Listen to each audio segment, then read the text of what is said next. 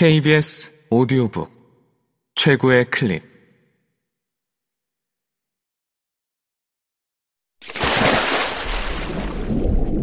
KBS 오디오북.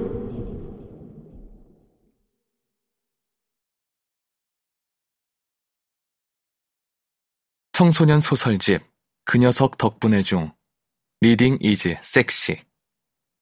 이경혜 지음 전병하 읽음 그 애를 처음 본 순간 나는 웃음을 터뜨릴 뻔했다. 그 애가 익살스럽게 생겼느냐고? 음, 천만에.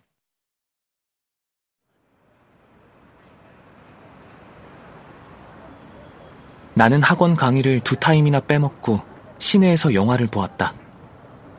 모의고사가 이틀 뒤였지만 특별 상영 중인 친절한 금자씨를 도무지 놓칠 수가 없었다. 내가 가장 좋아하는 박찬욱 감독 작품이니 미래에 박 감독의 뒤를 이어 이 나라 영화 산업을 이끌어갈 나, 홍민기가 어찌 그것을 놓칠 수 있으랴.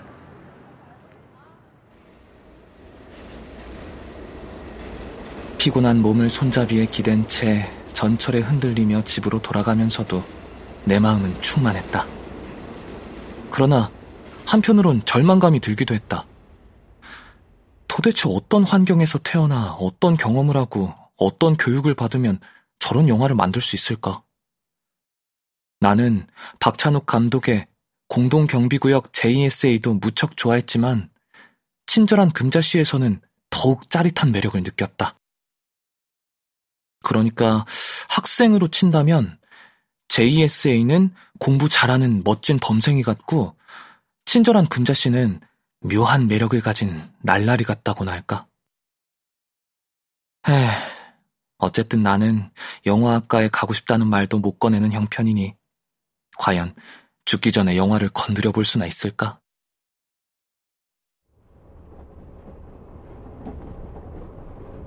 눈앞에 걸려있는 모니터에서는 녹화된 텔레비전 방송이 나오고 있었다. 소음 때문에 들리지 않을 걸 생각해서인지 모든 화면은 자막 처리가 되어 있었다. 나는 아무런 흥미도 없이 화면에 눈길을 주었다. 커다란 돼지를 몇 마리나 키우고 있는 외국의 한 부부가 나와서 떠들고 있다. 덩치가 산만한 다 자란 돼지는 자신의 몸무게를 잊은 채 강아지나 고양이처럼 침대 위로 뛰어올랐다. 덕택의 침대가 부서져서 몇 번이나 바꾸어야 했다고 돼지들 못지않게 체중이 나가 보이는 그 부부는 말했다.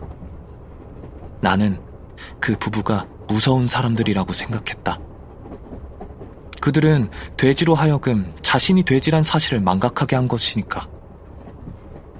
저 돼지들은 평생토록 자기들이 개나 고양이인 줄 알고 살 것이다. 에이, 괜히 내 속까지 답답해졌다. 그런 생각을 하면서 눈길을 내리던 나는 내 앞에 앉은 여자의 가슴에서 시선을 멈추었다.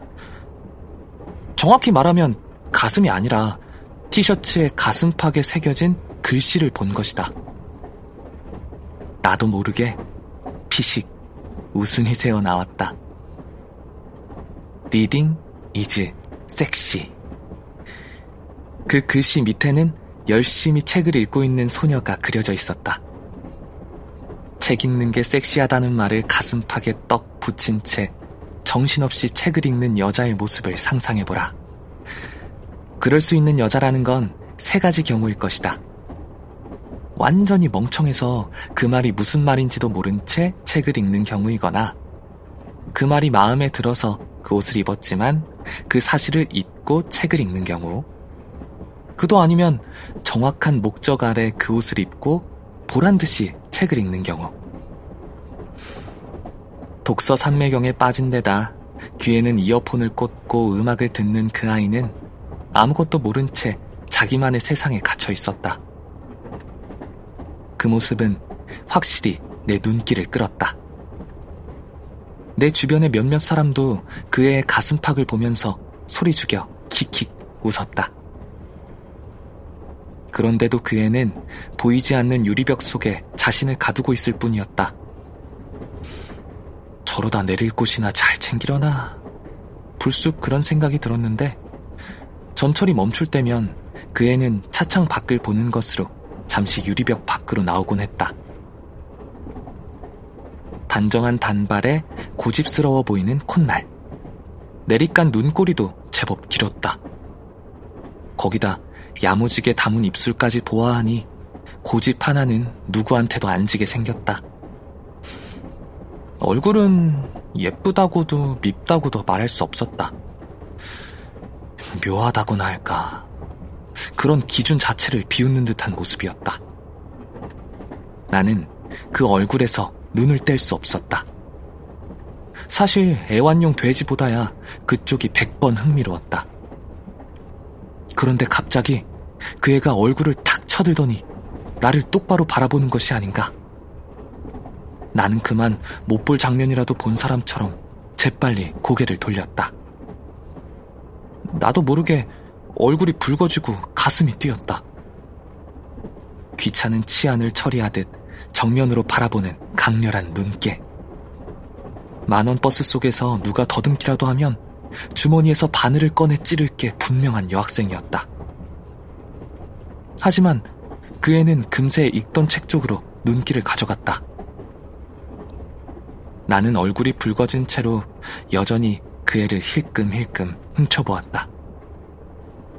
이대로 헤어지기는 아까웠다. 어떻게 할까? 머릿속으로 궁리를 하고 있는데 전철이 섰다. 그러자 그 애가 벌떡 일어나더니 나를 보며 소리치는 것이었다.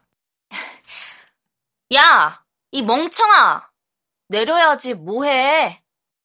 나는 어안이 벙벙했지만 물론 그 애를 쫓아 전철에서 내렸다.